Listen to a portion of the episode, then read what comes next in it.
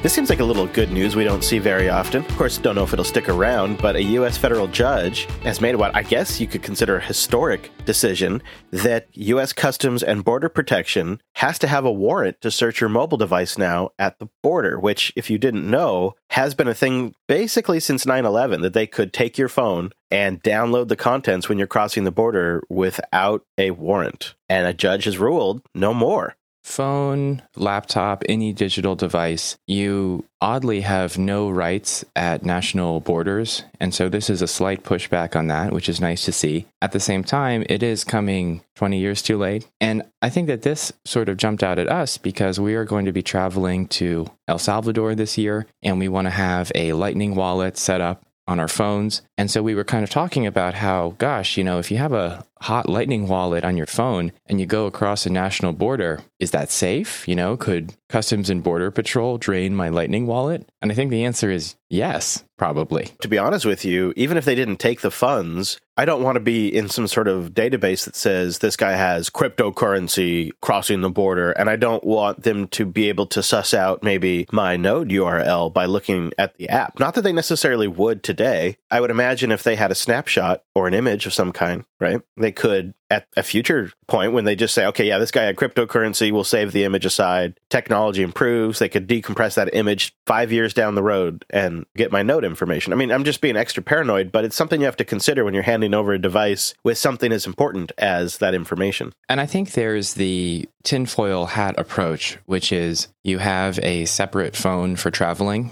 So we could definitely do that. Just bring a kind of disposable Android phone that's pre configured with a couple communication apps, a VPN, and something connecting to your node. I mean, it doesn't really solve the node problem, but you could also theoretically store an encrypted image of your phone, of a phone backup on your Nextcloud or something, and then restore from that backup when you get to your destination. I mean, that sounds quite involved, and there are things that could go wrong there. But as far as I know, there's not a way to have like a secret enclave on your phone where you can hide applications and data. Yeah, do you remember the old TrueCrypt application? I think that's what it was called. And you could have deniable, plausible deniability, hidden encryption. You could you could hide it in places on your drive that would look like regular files and you could just, well, yeah, there's nothing on here, and they would have really no way to know. I, I want something like that for my phone. That's what I want. Is I don't want to have to worry about getting to a hotel with bad Wi-Fi and then trying to do some sort of like six gig image recovery or download my apps and re- reconnect everything and then have to log into all my services. Like that just all sounds so clunky for something I shouldn't have to do in the first place. I would be really interested to know what the audience has done or what they've been thinking about, or if they even worry about this. Slight digression. Do you know that Paul Leroux was involved in the creation of TrueCrypt? Are you familiar with that name? No, but you know me and names. Leroux is a South African tech entrepreneur who is also one of the most prolific cyber criminals in human history. He's also been suggested as a possible Satoshi Nakamoto candidate by people who don't know what they're talking about. but he's a fascinating character if uh, you're interested in cyber criminals. He's literally like a criminal mastermind. Interesting. That kind of maybe fills in some color as to how the TrueCrypt project just sort of came to an awkward end. And also, he's a story about how open source business models don't work because maybe he created the precursor to TrueCrypt, like VeraCrypt or something, and then TrueCrypt employed him and he was resentful that he'd created this thing and someone else had made a company on top of it and he wasn't getting paid enough. And then he turned to crime. This is the Bitcoin Dad Pod recorded on June 2nd, 2023. I'm your Bitcoin Dad, and I am here remotely, as always, with. Hello, everybody. It's Chris from the woods. Thanks for joining us. I can hear the sound of trees. It's lovely. That's about all there is out here. Trees, and then in the evening, after the sun sets, there's definitely critters out there. I think city people are often surprised at how incredibly loud the night is in the countryside. I saw some huge elk last night, just as the sun had set, just a little bit down from where we're parked at. Then, after, I don't know, maybe about 45 minutes after that, I went out and there was some serious branches getting broken. Like, I don't know if it was a bear or what. It seemed like a big animal that just didn't care. So I just went back inside. Today, we are going to enjoy some crypto Schadenfreude, courtesy of Amy Castor, the crypto skeptic. We are going to review a research paper by the European Central Bank about how they're CBDC test is not a total Bitcoin clone, but it kind of is. USDC Circle, the regulated dollar stablecoin, ditched all of their US Treasury holdings over concerns that the US would default on their debt. Now that the US has come together on a Treasury debt issuance plan, they'll probably be buying again, but it's kind of interesting to explore the phenomenon there. Tether, the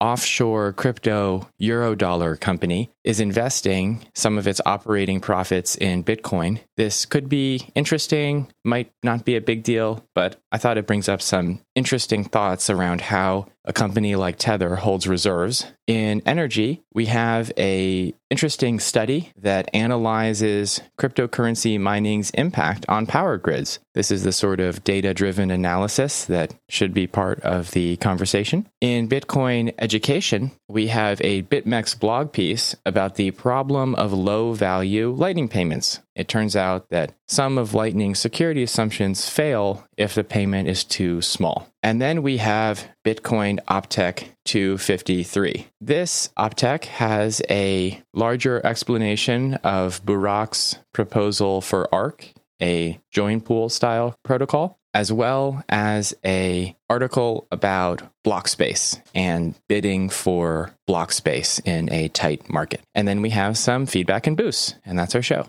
Let's start with this newsletter from Amy Castor. That name definitely rings a bell for me, Dad, but fill me in. I know she's a crypto skeptic, but that's as far as my recollection goes. Amy Castor and David Gerard, I would say, are the two prominent crypto journalists who hate crypto. And I think that they're quite useful because if there's any sort of shenanigans or negative stuff happening, they're very sensitive because they're like, oh boy, crypto's doing something bad. And then they throw it into their newsletter. And David Gerard wrote the book, Attack of the 50 Foot Blockchain, which admittedly I have not read. Honestly, I haven't read it just because things David Gerard says in public don't seem very thoughtful. So I haven't really wanted to buy his book. It, yes. He's famous for yes. that sticker, Bitcoin. It can't be that stupid. You must have explained it wrong. Just, I'm not sure what the criticism there is. So, you know, I'm, I'm haven't really investigated his. I think David may have attended a Senate hearing because I remember the author of the attack at the 50 foot blockchain being one of the folks who was uh, testifying. His criticisms of Bitcoin were amateur really, really basic. Like asserting the type of stuff like only 10 developers control Bitcoin, and that if you influence 10 developers, you could change Bitcoin to go to proof of stake. You know how ridiculous that is. And I was just like, wow, this guy's this guy wrote a book about Bitcoin and this is his take. it's interesting because there are some journalists who work at Coindesk and they cover crypto and then they have in their disclaimer this writer owns Bitcoin and Ethereum. And so we have this attempt to sort of have journalists cover Bitcoin and crypto and be a little open about their bags. And, you know, that's an interesting model. Then you have people like David Gerard and Amy Castor, and it's almost like their critique is a little emotional and angry and disgusted. Then you have something kind of in between where you have people like the crypto critics who they try to be more thoughtful and there is a sense that they think that there's potential in this technology but the critiques of bitcoin and crypto they always fail to critique the legacy system they always take the legacy system as a given and then any negatives that come with a new technology those have to be dealt with before we talk about the positives so that's kind of my critique of the critique and then you just have people with very little integrity in my view like laura shin who covers crypto but gets advertising from DeFi wallets. So it's like, I'm not really sure you can be sufficiently critical of pump and dump protocols if they're advertising on your show. yeah, that's a fun little conflict of interest that we see in the quote unquote crypto press quite a bit.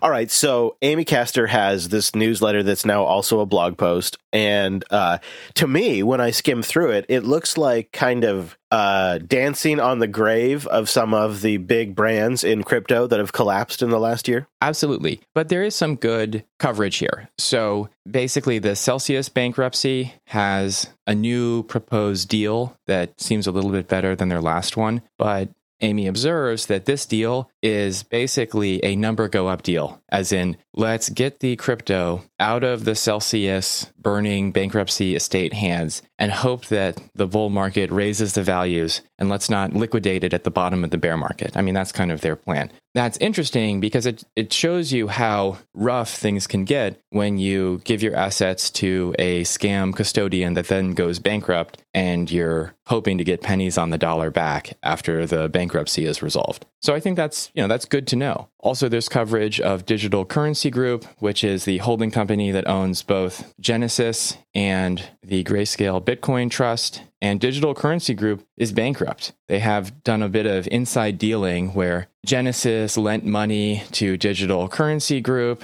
and Digital Currency Group is supposed to make payments to Genesis and they haven't done it. So there's just a massive bankruptcy brewing there. Does it affect Bitcoin? Not really, because it's not like they can crack open the Grayscale Bitcoin Trust and sell it off. It seems like the fight around the Grayscale Bitcoin Trust is likely to be trust holders are trying to petition for a new custodian to manage it because Digital Currency Group, which is really Barry Silbert's company, Barry Silbert, of course, being on the wrong side of the SegWit 2x debate in the block size wars. And I think he actually put together the New York Agreement, which is basically a list of all the companies that suck in Bitcoin, saying, hey, let's raise the block size limit arbitrarily. And now he's blown himself up. So it all comes around, I guess. So I'm looking at Amy Castor's best of hits here of all of the uh, crypto ridiculousness from the last year. And then she has a section here called More Good News for Bitcoin, where she, I guess, is trying to take the piss out of Bitcoin. So this is her list of bad news because it's more good news is her being ironic.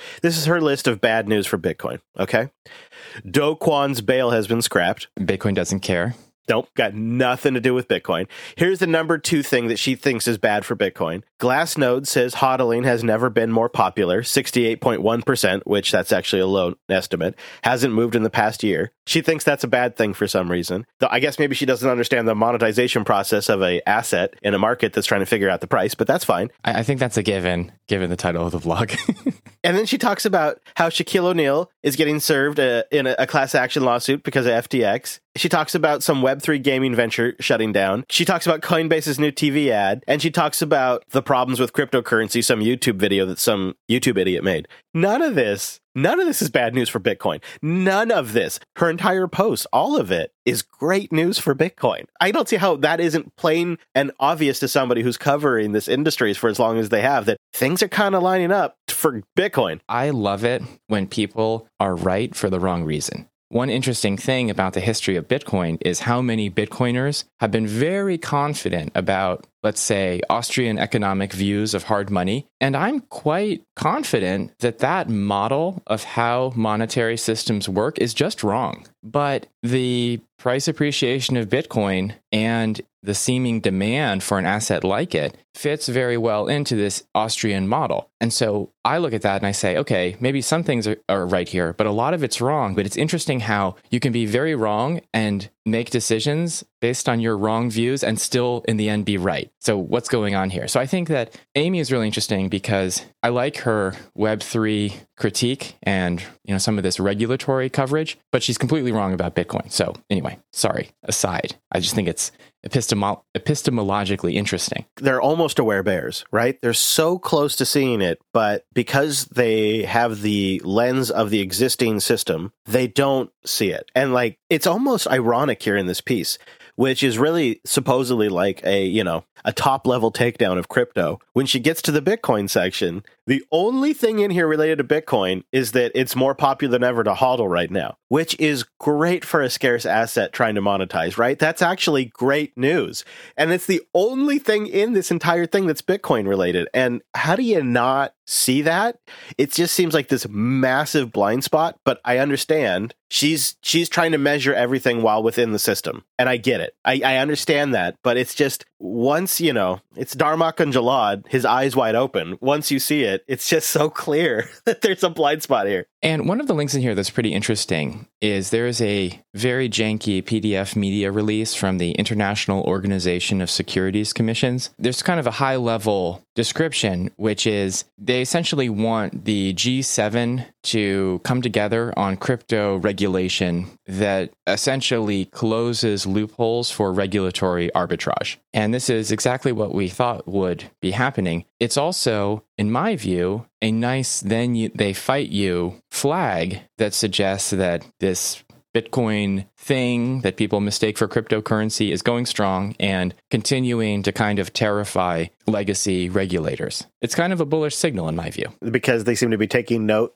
So therefore, that's a bullish signal. Is that well, yeah, because mean? I mean, it, you can't ignore it. That is a good signal. And here in the States, they're definitely in the they fight you stage for crypto. I still, we're now a year into this plus of them really just swinging the regulatory axe at different projects, going after these uh, high profile cases like Celsius and Do and where you know the like the SBF case probably going to take a decade to play out and yet nothing really seems to indicate they're going after Bitcoin. They have gone after some of the fiat on ramps, that's to be sure, but that's mostly just an attack against crypto in general. I don't think they're singling out Bitcoin. My sense is that crypto is kind of like the soft underbelly of digital currencies, and that's what gets attacked first because it's low hanging fruit. Going after Bitcoin requires, in my view, big rejiggerings, at least in the United States, of things around freedom of speech and the freedom to use electricity for what you want to use it for. And that's legally complex, and there are a lot of venues to challenge those rules. Whereas Web3 and Mm. DeFi and NFTs,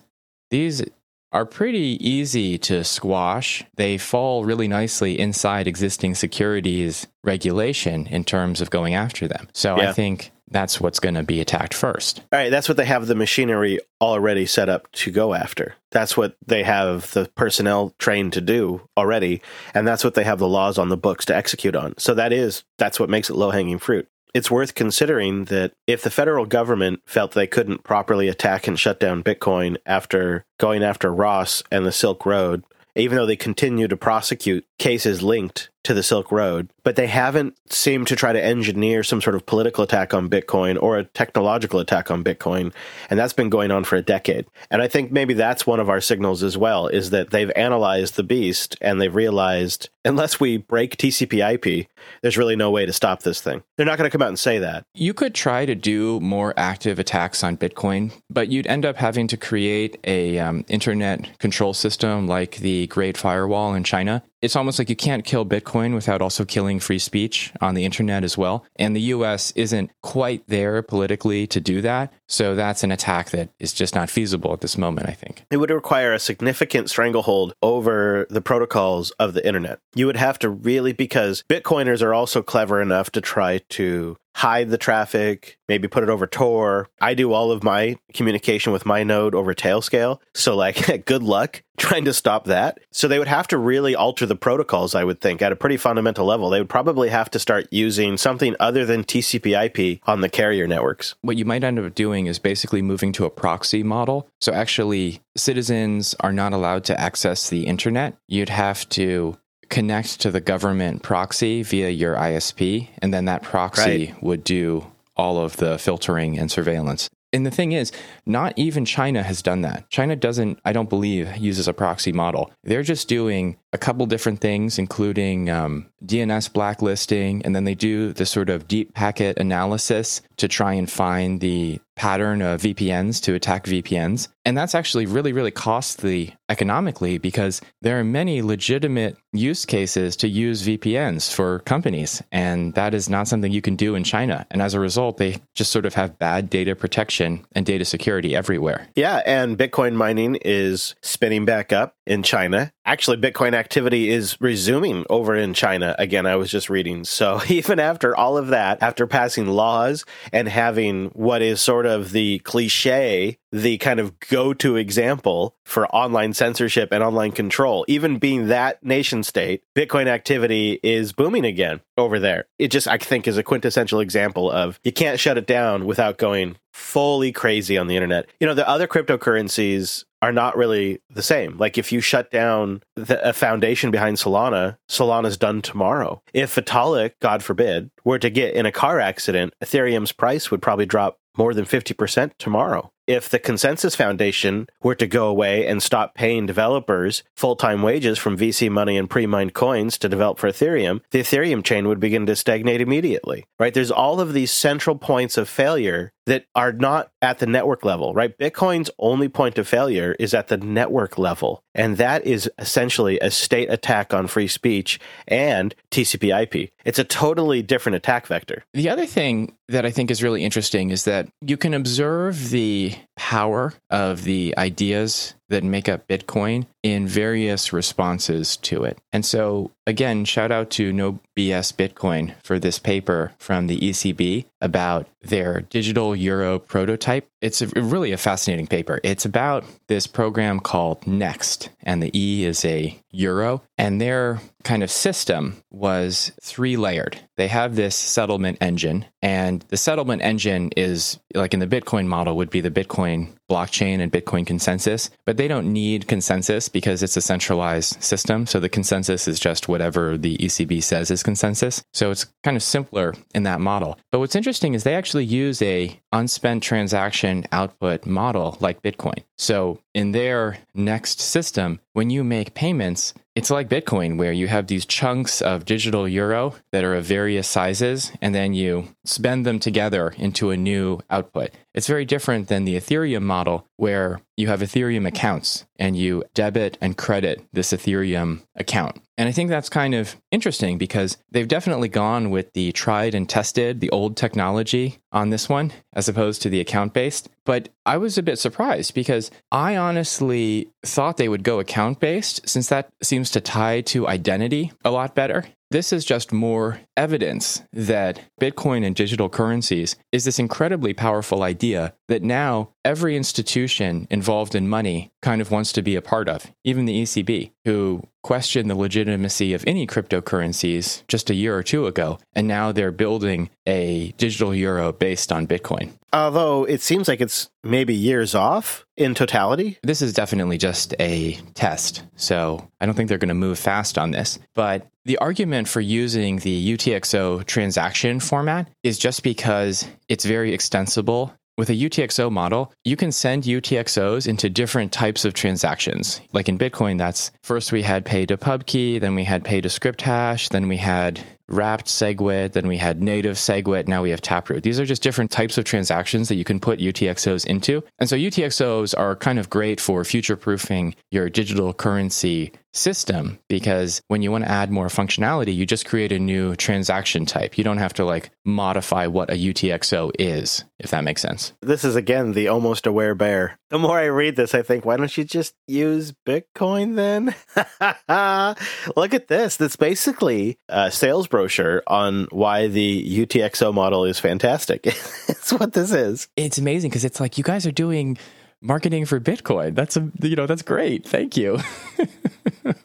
Creating UTXOs on the fly during end user funding will lead to a very high number of issuance and redemption transactions. Huh. So, how does this end up long term, do you think, Dad? Do you think we have hundreds of CBDCs, just hundreds of them out there? Does the Eurozone eventually consolidate onto one? Because if this is years out and you have individual members of the Eurozone that are already talking about creating their own CBDCs, some of them are further ahead. How, how are they going to do all of this? How are they going to coalesce all of these individual ship coins they're all making? To be honest, I think that it doesn't work because if we look at China, which is arguably one of the most powerful governments internally, as in the Chinese government has a huge amount of power over the lives of their citizens, and their citizens don't get to complain. China was unable to, or has been unable to, force citizens to use their CBDC pilot currency. It seems that it's not very useful and people don't like it. And even even when they're in an open air prison, which is you know my take on mainland China, you can't really force them to do it very easily. I believe that these eurozone and other international central bank digital currency projects are going to have the same problem. It's going to be difficult to force people to use this. And so it might end up being a settlement network at an institutional level, but I think that's going to be bad. I think it's going to be another costly, permissioned, clunky system that makes legacy payments and banking worse. So, to be frank, barring something very aggressive happening for, on a regulatory front, I think that what we're more likely to get is Tether. I think that Tether is probably going to be the cryptocurrency slash digital dollar that eats up legacy finance and retail saving or international payments throughout the world outside the US. That's my view. Oh, great. That's so, so great. You don't actually mean actual Tether, but you mean something like Tether? I mean, it could be Tether because this has all happened before. The euro dollar system started growing up in the 1950s because the US debanked the Soviet Union. The Soviet Union had millions of dollars at accounts with US banks in New York. And then as the US got crazier and crazier with their sort of McCarthyist, Red Scare, communist witches or casting spells on us kind of insanity, the Soviet Union thought, gosh, they're going to seize our bank accounts. This is bad. We need to move our, because I mean, every government has bank accounts. They do a lot of transactions. They have to fund international purchases and consulates and embassies overseas. So they need plugins to local banking systems. So they ended up moving their deposits to London. And that was part of the creation of the offshore eurodollar system that we have today. And this is a system that the US can kind of shake the tree by banning the Russian central bank from using SWIFT and seizing their dollar deposits in the jurisdictions of friendly central banks. But they're just shaking the tree. They can't uproot it because the eurodollar system grew up outside the US. And there are these dollar denominated bank accounts in every country in the world that the Federal Reserve can't control and the Treasury has difficulty regulating. I think that we're going to continue to have kind of a decentralized international eurodollar system, but as the US tries to and other go- governments try to lock down legacy banking and control business and personal financial activity more, I think it incentivizes using something with less controls. And right now that's Tether. And you can see in terms of inflows, there's something like $80 billion of Tether outstanding right now. There's obviously massive demand for a permissionless international dollar stablecoin. No doubt about that. I think that is, like, even as a Bitcoiner, I cannot deny that there seems to be a voracious market appetite for stablecoins like that the only thing that seems more dystopian than eight old people in a dark room deciding the price of money with one spokesperson coming out and announcing it to the world is a for profit corporation also issuing money. I just, I don't know, man. I just, I don't want my money to be owned by a company. You know, like the money I have in my account, I don't want that owned by a company. I just don't like that sensation. I don't like that idea. I don't like that feeling. And as a Bitcoiner, it's just sort of like the opposite of my morals when it comes to storing my wealth long term. I think I agree with you. I would just like to point out that what you're describing is the status quo. If you have dollars in a bank account, those dollars right yeah. were created by that bank. When you deposited money yes. into that bank, they credited you for the deposit and that credit that you think of as your bank account that we think is money, it's a liability of the bank and a credit of you, but it exists only in the SQL database or Excel spreadsheet of the bank. The physical dollars or the digital dollars that you deposited, they were sent on to loans or they were just paid out. They don't exist in the bank anymore. So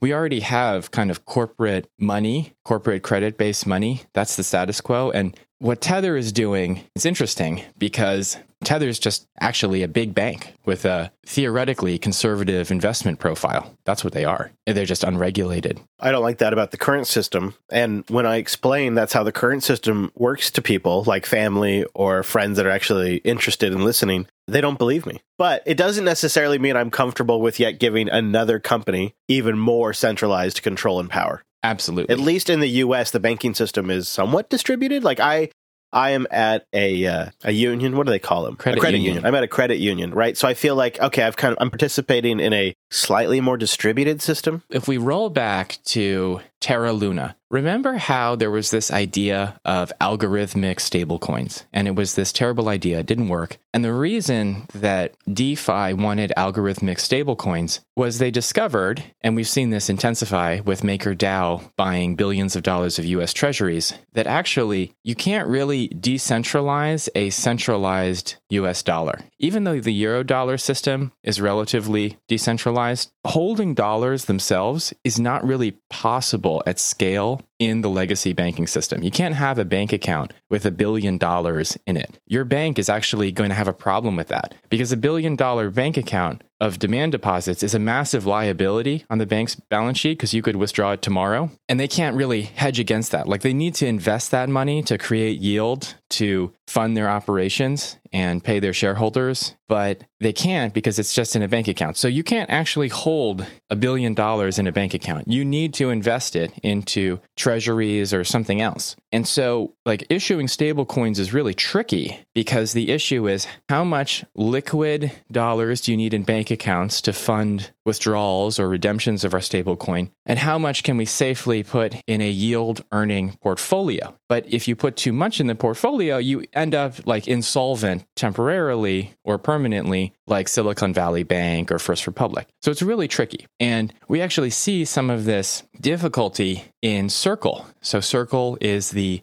regulated US dollar stablecoin. Circle thought that they could beat out Tether by being more compliant. And it turns out that actually that's not working out for Circle because the US is a bit hostile, I think, to this kind of business model right now, a little schizophrenic. And Circle actually sold off a large amount of their US Treasury bonds that served as their reserves against their outstanding stablecoins in circulation. And they moved that money into repo swaps and money market funds, which is very reasonable. I mean, it's not a crazy thing to do. But it's interesting because it kind of demonstrates that the fundamental assumption of the financial system since 1972 is that US government debt is a good substitute for gold in a vault. Like the US government debt actually has no counterparty risk because the US government will always print dollars to pay off their debt. But what we discovered in the debt sh- showdown is that actually, when the US government is really politically dysfunctional, you have major politicians, including Donald Trump, who is frankly, in terms of polling, kind of at the front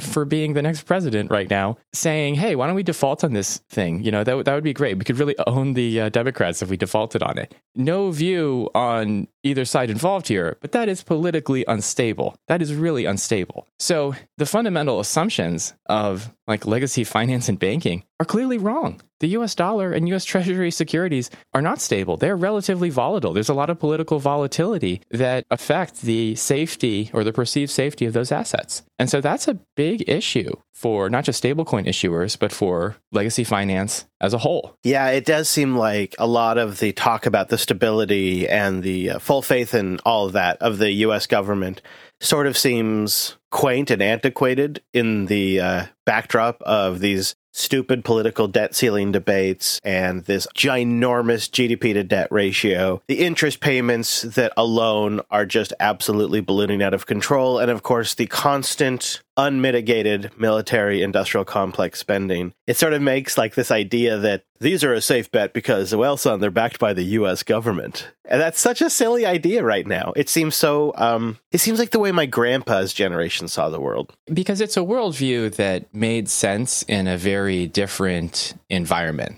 this leads into something that Tether has done because I don't want to sound like I'm saying, hey, you know, everyone should go get Tether. I am very uncomfortable with a lot of details around Tether. I think that there's this view expressed in crypto Twitter that Tether is this really well run company and everyone who's doubted Tether just looks like an idiot today. And I guess I am not convinced because Tether is very secretive about their operations. And so I don't think we know if they're a well run company. That's just something to be concerned about, in my view. Oh, I think we've seen some warning signs, right? Like some of these things just take a very, very long time to play out.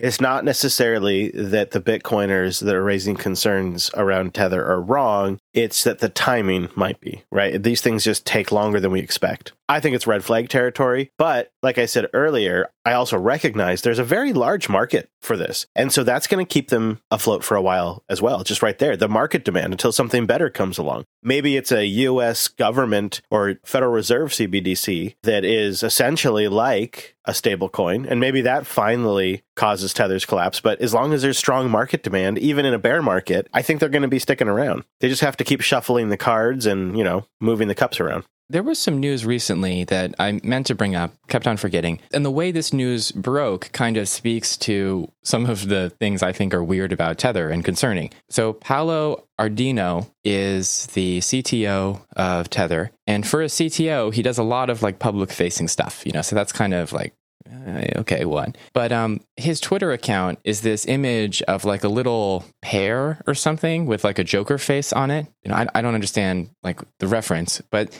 he has this Twitter blog post. I guess he paid for a check mark so he can post text dumps on Twitter that includes there's a meme, you know, there's like a gladiator meme there, but his face is on the gladiator. Essentially, they're reinvesting their profits into Bitcoin. And this is literally what Tether truthers have been worried about for a long time that a large portion of Tether's reserves are Bitcoin. And so if Tether uses Bitcoin as reserves to issue Tethers and then Tethers are used to buy Bitcoin, it creates this like circularity, like circular pump mechanism. And this has been an argument that's been raised multiple times over the past couple years. And I don't think that that's definitely correct because if Tether is wildly profitable, it doesn't like hurt their portfolio to invest profits into Bitcoin. I mean, they can speculate as long as they're speculating out of profits and they have sufficient liquidity in their portfolio. The issue is you're hearing about this in a blog post, okay? And then there's like a meme down in the replies and they're comparing, you know, the Virgin USDC to the Chad Tether. USDC compliant, HQ in the US gets probed by the SEC. The Chad Tether has like 10 employees, manages a $70 billion market cap, 700 million in profit in one quarter. But I mean, the thing is, Tether says they have a $700 million profit. They don't have audited financials, so who knows? So it's just interesting that legacy, finance, and regulation and everything is kind of so dysfunctional that the biggest stablecoin in the world is Tether. No one knows where their office is. They interact with the world via Twitter. They claim to, I mean, I think you can see on blockchains that they do have like $70 billion of Tether moving around, but like no one knows anything about this company. I mean, this is, this is pretty crazy. Yeah. And I don't get comfort from bragging that like 10 people are managing $70 billion of funds. That sounds like some FTX right. shenanigans, you know, like you're like bragging about that. Really? Oh, I mean, it's, it's a meme, you know, someone's just throwing that in there, but there's gotta yeah, be okay. more than oh, 10, but yeah, yeah. But it does kind of encapsulate how we feel. It's like it feels like it's this tiny, tiny group of people that are just, I don't know, constantly shuffling all of the seats on the Titanic to try to keep things going. I don't know. That's what it feels like, at least from afar. But then yet you see all these transactions happening. You, there does seem to be quite a bit of volume in Tether. I have to be honest with you. If I'm just full disclosure here, I was hoping this bear market would cause Tether to collapse because I felt like if we went into the next bull cycle with Tether still around, then guess what's going to cause the next crash is oh, Tether. It's right? going to be like, Tether one day. Yeah. So get yeah. so get it out of the way. Exactly. And that's not happening. I guess I was one of those tether deniers. I guess call me out, but I thought with with the bear market, with everything collapsing like it has, with all of these uh, like Three Arrows Capital type shenanigans going on, I thought I thought Tether would finally pop and we clear it out. And you know, one more thing that we just sort of worked our way through in the bear market. Instead, rebuilding better than ever and uh, apparently surviving, which is not what I expected and gives me concern because I still have issues with all the fundamentals here, some of the same problems you have issues with. And it feels like they're only going to get more and more stressed when the market becomes more and more dynamic. And I'm looking at the halvening in 2024, and I'm thinking maybe a recession starts to wrap up mid 2024. I'm thinking Tether's going to have a whole new level of stress applied to it, and they could really screw the pooch on a good thing here. Yeah, I mean, when they claim to have 700 million in profits in one quarter, I look at that and I think, I wonder if that's a sign of having more risk in your portfolio than you should but I don't know. It's just wild speculation at this point. Are you? Is that a recent quarterly result? Yeah, it was this uh, last quarter. What risk asset could you possibly speculate in the last quarter that would have resulted in that? I mean, how are they making that? I mean, maybe they just put a lot of money into money market funds and money market rates went up to 6% on $80 billion. At the same Yeah, time, yeah. there's a lot of custody risk there if you're an unregulated international shadow bank. So I don't know. I honestly don't have a problem with Tether. I met Paolo Ardoino at the Adopting Bitcoin conference. I mean, he's cool. He's like, he'll talk about all the technical stuff with you. Really? Yeah. Okay. Yeah, he's a cool guy. You know what's given me the most faith in Tether in a long time, and I uh, this is just because I so far have really respected what Strike has done. But Strike just launched in 68 countries because they relocated their primary office into El Salvador, and then with the regulations and licensing there, they can launch in a bunch of countries. And they're giving users a new option to hodl in dollars, essentially. So you can receive Bitcoin, and then you can keep a balance in the app in dollars or something. I don't know. This isn't something I've used. Is it in Tether? Yes, exactly. Okay. And so Strike, which has been one of the shining beacons of Bitcoin only companies, has been taking some heat in the Bitcoin community in the last couple of weeks since Bitcoin 2023 uh, about integrating Tether support on the back end. The user never interacts with it. It's all swapped by their services and stuff. They just see dollars in the app, the user. But I think it's actually Tether on the back end. Look, if you've got dollars in there, there is risk, okay? Because there's no way to, to have a non custodial dollar unless you have cash in your hand. Because the Tether is a representation of a dollar that Tether owns somewhere. supposedly. yeah, and hopefully it's not like some sort of derivative of Bitcoin or some other cryptocurrency. But I, I guess Strike did the due diligence. I would hope to determine that it's at least meeting their requirements. I hope. So tell me about this article on Bitcoin mining and grid usage. Well, now, isn't this interesting? This is what's considered a high resolution modeling and analysis. And three different uh, colleges and also the Electric Reliability Council of Texas worked together on a study to analyze and model the Bitcoin mining industry's impact on the electrical grid in Texas and to determine if it contributed to stability or decreased stability, and also to determine if it increased consumer prices or decreased consumer prices. And they also took a look at the carbon emissions uh, from like the the mining facilities that use really really cheap energy and the mining facilities that use, I guess, more expensive energy, and and look at the carbon offset there. And we will put a link to the entire report, including the PDF. But the highlights are exactly what we expected. That a on-demand load is actually really, really great for the grid. And areas that used cheaper energy actually produced lesser carbon emissions, which would seem to indicate those areas were using renewables. And that the Bitcoin mining facilities seem to kind of incentivize, get this, actual investment in renewables because they could then sell those to the Bitcoin miners at great rates. They also showed how the Bitcoin mining facilities provided more stability and reduced overall cost for consumers, which is the opposite of the narrative that's been in the media recently. And again, this is three different colleges and the Electric Reliability Council of Texas and the Department of Le- Electrical and Computing Engineering of Texas at A&M University working together to do this high resolution modeling and analysis. And the data seems to be exactly kind of what we suspected.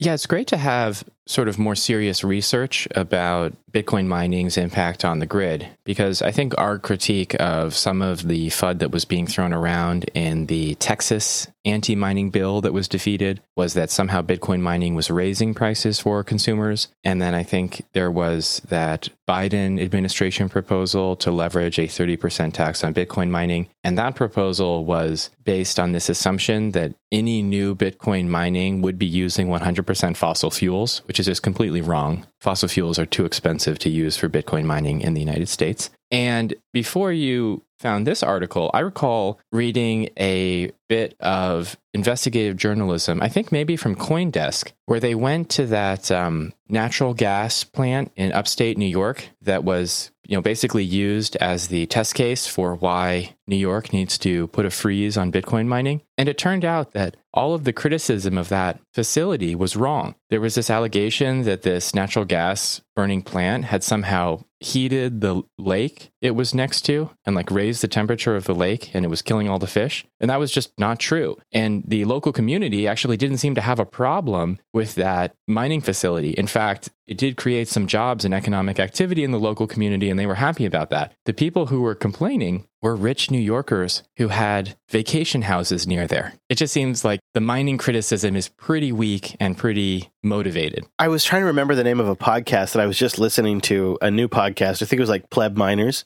pretty well done podcast. And they had an interview with one of the original miners from Missoula, Montana, where they kind of ran them out of town, claiming that the Bitcoin mining operation made so much noise that it was harming local wildlife. Do you remember that story? No, I don't. That sounds very spotted owl to me. Yes, it was. Yeah, Pleb Miner Monthly episode, I think it was 6. Pleb Miner Monthly episode 6. They do an interview with a with the individual from there and they talk about this is really early days in the Bitcoin mining about how the hysterics just kind of chased them out of town. You know, it is what it is. They've moved on. I don't know, like the whole thing is so funny because like if you wanted to have a big on demand load come into your area, that's such a gift to the local power grid we don't really appreciate it as consumers until we understand a little tiny bit about how that market works. But, you know, if Apple comes in to Austin or Apple comes in to somewhere down there, they can't just shut down iCloud. Netflix can't just shut down streaming. AWS can't just shut down all your EC2 instances but a Bitcoin mining operation can actually shut down their Bitcoin miners, and the Bitcoin network just doesn't care. Services go completely uninterrupted. The security is totally unaffected. It's completely unlike any other data center consumer, and it's a nice, clean, low carbon power. The only emissions are whatever generates the power. And because Bitcoin seems to, and this study seems to also back it up, incentivize renewables, it's a win win.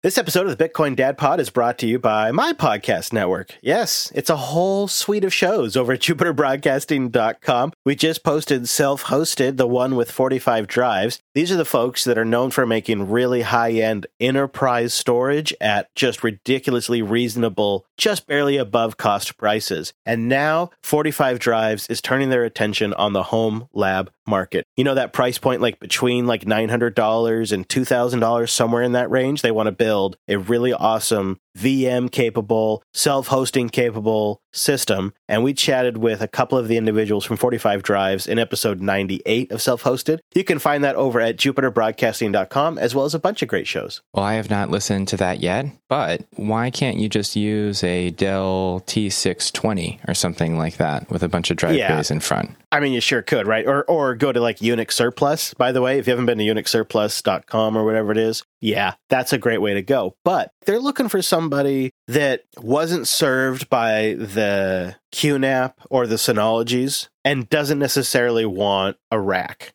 You know, but you ah, okay. want something in between with lots of drives and great capabilities to run applications in containers and VMs. And right. I would assume take advantage of some fancy Linux file system. You want a better kind of NAS in a box with VM capability, but you don't actually yeah. want to run your own hypervisor. Yeah. Or another way to look at it is like you want a home lab, but you don't have time to DIY the entire hardware aspect of it. I honestly had that conversation with someone at work this week. I think they might be onto something. Customers exist for this. Or like small businesses, right? I used to do IT consulting for years and years, and 10, 15 person offices of dentists and doctors' offices was like my sweet spot. Neurology, gynecology, and dentists, where I got a lot of my work. And a little server that was bigger than a Synology, but smaller than, say, a big rack mount would have been perfect for them. Sounds like a great listen. Now, before we get into Bitcoin Optech, are you ready for some more drawbacks of Lightning? Woo! Actually, I am. I feel like I need to kind of come down to earth on Lightning because I'm I got pretty hyped up in the last few months, especially when the fees got high in the last few weeks. But I also, at the same time, feel like it's um, you know, a chia pet. Like I feel like I have to constantly water my chia pet, which is my Lightning node, and if I don't, like I, I kill everything within a few days. Yeah, I feel like there is a view, and I think it's a view that is sort of held by, you know, serious technical Bitcoiners that Lightning is really cool, but it's a stopgap measure to other more robust scaling technologies. So, one, obviously, Lightning lets you do instantaneous final settlement with an asterisk in most situations. So, what's the scaling limit to Lightning? Well, the answer is it's opening Lightning channels. Opening Lightning channels requires on chain transactions. So, if you had a million people who wanted to open Lightning channels, then you would have full blocks for, I think, a month, maybe. Uh, I'd have to do the math, but Yeah, that does sound right. And I will also note the human incentives when the fees were high. I heard from nobody. I'm not calling you guys out, but I heard from no one in the audience about opening channels to our nodes. And now that the fees have, are down again, I got two DMs in the last day about, hey, would you like me to open a channel now that the fees are low? And that is using Lightning correctly. Like you're doing it right. You open the channel when the fees are low, and then you reap the benefits when the fees are high. But there's also another issue with high fees, and that's because the way that Lightning creates security is that when we make a Lightning payment, our nodes update our channel state and pre sign new withdrawal transactions. And the model or the structure that's used to create a pre signed withdrawal transaction is called an HTLC, hash time lock contract. Well, HTLCs currently, they have a fee associated with them, an on chain fee. And so when your on chain fees shoot up really high, actually, you can't make a safe Lightning payment where the Lightning payment is smaller than the cost of sort of settling that transaction. So, this article from BitMEX makes the point that if it costs 30,000 sats to make an on chain transaction, then in, in a way, you can't economically trustlessly settle that transaction on chain unless the transaction is worth more than 30,000 sats. I mean, it kind of intuitively makes sense. Like, if the cost to actually settle a Lightning transaction is higher than the transaction, then economically, if someone tried to steal that, you should let them, right? Well, yes, but when does that actually get settled? Is it settled at the time of the channel closure? It would be settled at the time of the channel closure. That just seems to me to indicate don't have small channels. You know, if you have more than more than enough channel capacity, then you don't have to close when the fees are high. Absolutely. But if you have small channels, then you have to close or rebalance all the time. Right. But it also means that, okay, maybe Lightning doesn't exactly solve the micropayment problem. Maybe it only solves the medium sized payment problem. You see what I mean? Yeah, okay, okay. All right, that's fair. Yeah. I think it's a good read. It's a big topic to get into. It gets really, really deep really fast. And our second Bitcoin education topic, Bitcoin Optech, kind of gets into another subtlety around Lightning, which is Burak's new protocol, ARK. I'm hoping to do an interview with Barak. I think we'd have a really interesting conversation, but I think this Bitcoin Optech summary is quite a good jumping off point. And it makes the observation that ARK is a join pool style protocol. Essentially, when you send a Bitcoin transaction into the ARK protocol, you you know you make this special. I think it's a two of two multisig, so it's kind of like a Lightning channel transaction. You make this transaction, and now the ARK service provider and you both own this UTXO. And so when I said last week how ARK seems really interesting because theoretically you could send a UTXO into ARK, do some transactions, and then peg out of ARK and receive a different UTXO, I believe that is correct. And that's really interesting. Like UTXO swapping, that's kind of like perfect privacy in many ways. So that's very interesting. But ARK also requires on chain transactions, and it actually requires more on chain transactions than Lightning because the ARK service provider needs to make on chain transactions to sort of update the state of all the ARK VTXOs so that everyone who has an ARK VTXO can trustlessly peg out of the system. So they kind of need to have, you know, like an update to the state of the ARK pool of VTXOs, and they have to anchor that state on the blockchain so that you can refer to it and get the correct amount of Bitcoin out when you trustlessly peg out. So this is an area where it seems like the Bitcoin community could be considering Nostr for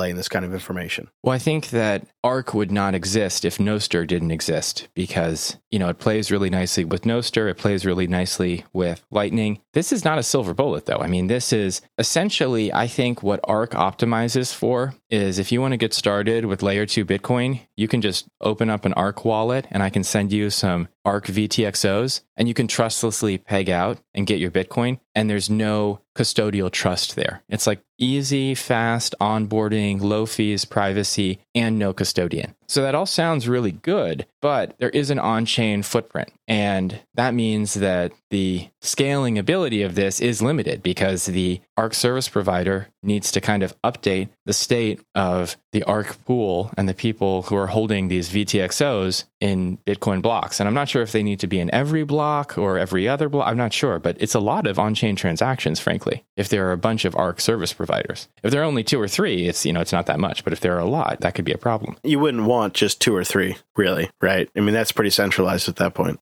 But it's trustless. So maybe if you just had one and they did it really well, it would be fine because they can't steal your funds. Mm-hmm. I am, just as an aside, really interested to see where Nostr can be used as kind of uh, maybe an orchestration layer. You know, imagine a Bisq payment situation type thing, but maybe it's built into your wallet. You know, you and I both have Sparrow, and maybe Nostr can be used for some kind of discovery or, or, something like that to do some of the communication. There are apps out there right now that use Matrix to communicate between the apps to sync and uh, Bitcoin wallet apps. And again, I wonder if maybe Nostr could be used there too. It feels like we're not there yet, but there is going to be a nice kind of overlay of capabilities and features there. Yeah, absolutely. And w- what we're seeing with Ark is how these new ideas, these new services and features that build on previous building blocks, they unlock new like another layer of ideas on top of that. It feels very innovative or something, very rich in terms of where this is going, I think. It sounds cliche, but there's like a lot of runway here. There's a lot of a lot of potential future innovation that can still happen. Also, there is a really interesting article in Bitcoin Optech about block space and the upper and lower bounds of the size of transactions. This is kind of nerdy, but it basically demonstrates how if you have a native SegWit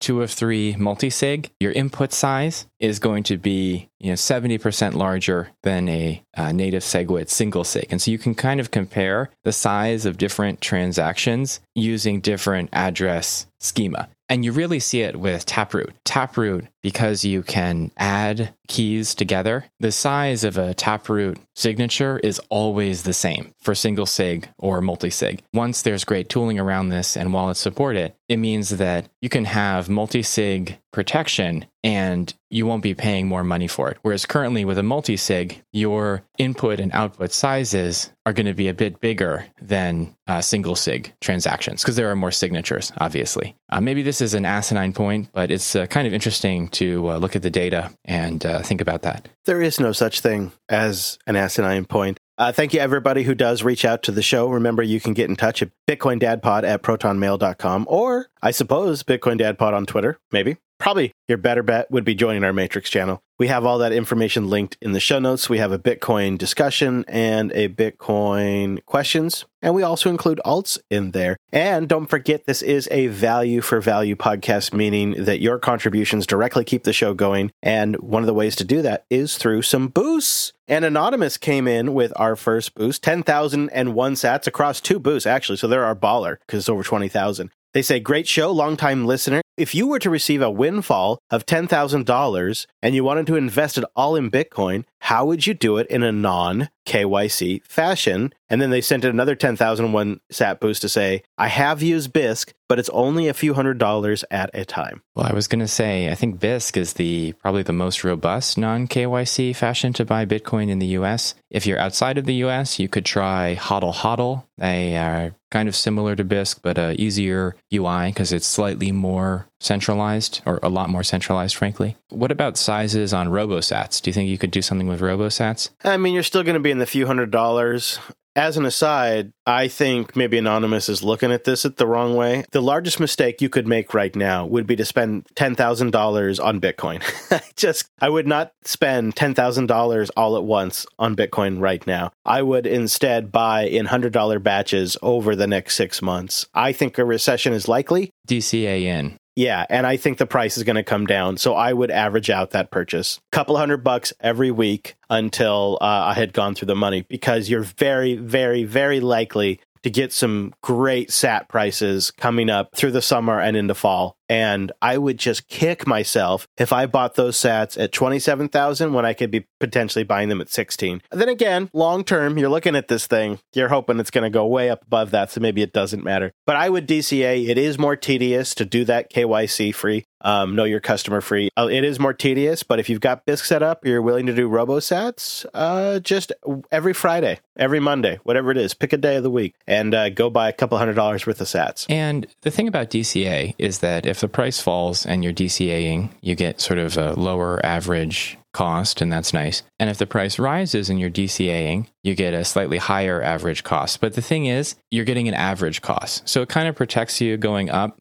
and going down maybe a safer way to go. I think it might be the best way to buy into Bitcoin, and a lot of times it's also layering out is, is what the, is how they call it. You can layer out as well. You can essentially reverse DCA and sell a little bit now, and then as the market goes down, you sell a little bit more. And it's not ideal. I would never want to sell those Sats, but the idea is when the price is moving around and the market is discovering what the actual asset value is, it's kind of silly to just put all of your money in at one price point because it's constantly going up and down. And also, if you're not used to having a bunch of Bitcoin, suddenly going from zero Bitcoin to tens of thousands of dollars could be kind of stressful. So, you know, I kind of like the slow entry yes. because then you can try different wallets, see if you want to do a multi sig. You know, you can kind of learn that as your Bitcoin holding increases and, and, and you don't get into a situation where you're like suddenly, whoa, I have way too much Bitcoin on this phone wallet. What the hell do I right. do? And you're super stressed out. Honestly, when you're trying to go the KYC route, sometimes it's a bit of a hop and jump between different apps and swaps. Like, say you go RoboSat.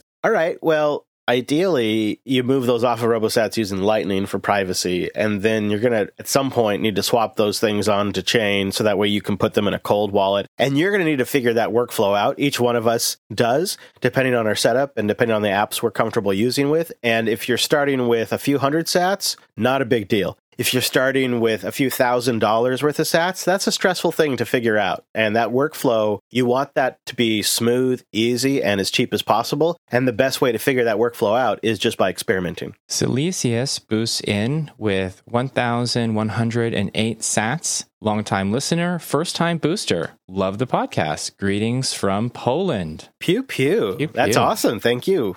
Thank you for the first time boost. I taught myself how to say hello in Polish, but it was quite difficult. It's actually a very hard language, uh, so I forgot. Mm. Sorry, Silesius. Maybe if Silesius keeps boosting in, you'll refresh. if you boost in again, I'll d- try Polish on you. You, but you might not want that. Now he's never going to boost in. Oh, hold on, hold on. We have a special boost from Crypto Kyle. It's been a minute. It's good to see Crypto Kyle coming into the pod uh, for two thousand Sats. You know what? For Crypto Kyle, I got this for you too. You ready? Okay. I brought this with me to the woods just for Kyle just just in case Kyle boosted in. That's for you, Kyle. 2000 sats ERC20 is the conman wonderland of the 20s. It did make scamming on a blockchain very approachable. Yeah. Mere Mortals podcast boosts in 1,111 sats, a row of sticks. Thanks for coming on the show, Chris. We even managed to squeeze in a fair bit of Bitcoin talk in there. Splits and Satoshis are the future. Here, here. I listened to that entire interview. I was actually thinking about it. That's why I hadn't sent a, uh, a boost or a comment in yet, but it was a really great interview. I mean, I think that that is honestly a must listen for podcasters because you have so much experience as a podcaster and just hearing your thoughts after over a decade of podcasting, two decades of podcasting, maybe, is just a must have for someone who's going to podcast, even casually. You can learn a lot just from that interview. Yeah, save yourself some trouble and some time. And honestly, great podcast, Mere Mortals podcast. I've been having longer uh, morning commutes. And so when the Mere Mortals podcast comes out, put that on. Listen.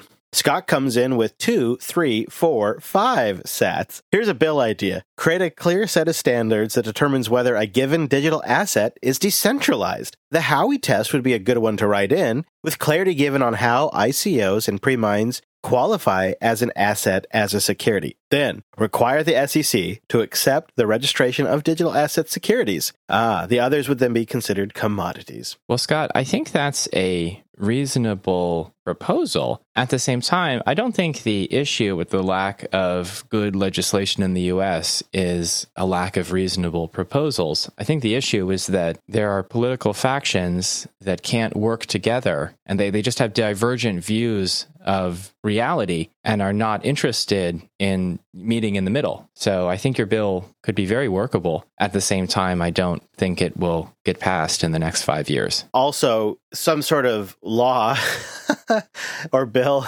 that requires the SEC to actually have these meetings and organize uh, with these securities boy, if that doesn't really hit me in the feels, that's totally something we need. But I think the SEC instead would prefer to sort of establish their domain via violence. And uh, that's what we're seeing right now. And I don't know if there's any Congress critter that wants to risk reining them in. Orange Mart boosts in 5,000 sats. Door hinge won't start. Come on down to the Orange Mart. We've got everything you need to survive and thrive in Orange. Find out more at orangem.art. What is this? I gotta go to or well. Apparently, I gotta go to orangeM.art. Obviously, That's I need everything Mart to with a dot between the M and the art. everything you need to thrive. I clearly am going there right now as we record the pod. Oh yeah, welcome to Orange, the start of something great. I like it. Looks like it's a it's a blog. I th- I was ready to buy some swag, so I'm moving on, Jammer. Wait, but se- thank you. Setting up and modifying your own Rust server, a beginner's guide. Yeah. Yes, please. Yeah. Yes, Yeah. please.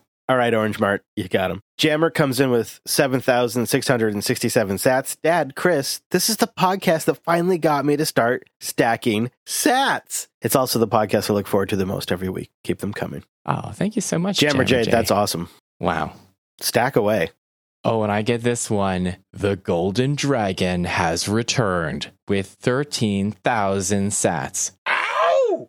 Moving away from Fountain as it's become unusable for me. Womp womp. Here are my sats for being away so long and doing Satoshi's good work for helping Bitcoin adoption. Thank you so much, Golden Dragon. You know what's going to happen? Dragon's going to switch away from Fountain, and they're releasing an update tomorrow as we record, and it's going to solve these issues. You know that's what happens, Dragon. When I see Golden Dragon, I always think of that Doctor Who villain, the Grand Serpent. So it kind of feels like we've got a, you know, mafia triad boss who's also a big Linux nerd boosting in. That's just that's my reaction to the name. I think that's accurate. I think that's probably pretty accurate. Nomadic Coder boosts in with 5,555 sats. I've had the Nomadic Coder domain and handle for over 20 years, and you're the first person to pronounce it Nomadic Odor. Anyways, thanks for the advice to send my sats from my Ledger wallet to my Coldcard wallet. Ben made a great how to video on BTC Sessions last week that got me going. Oh, yeah, check out the BTC Sessions channel. Now, listen, man, your spelling is Nomadic Odor. You know that's true. You're missing a C. So uh, I want you to live your best life, bro, and just embrace the odor. Oh. Thank you, everybody who boosted in some fun boosts this week. Not huge in the amounts, but great in the messages. We always appreciate your support. You can boost in with a new podcast app at newpodcastapps.com. Try out one of these new apps. Fountain has actually been absolutely brilliant on iOS. They have a brand new Android version coming out tomorrow. Podverse is cross platform, and Castamatic has been honed for the iOS experience. You can try out one of these new podcast apps and boost in directly, or keep your dang legacy podcast app, your 1.0 app, and then just use Alby. Get Alby.com, you top it off, head over to the podcastindex.org, find the Bitcoin Dad Pod on there, and boost in from the webpage, and keep your dang stinking app. This has been the Bitcoin Dad Pod, recorded on June 2nd, 2023. I'm your Bitcoin Dad, and I'm here remotely, as always, with. Me, Chris, from the woods. Thanks for joining us, everybody. See you next time.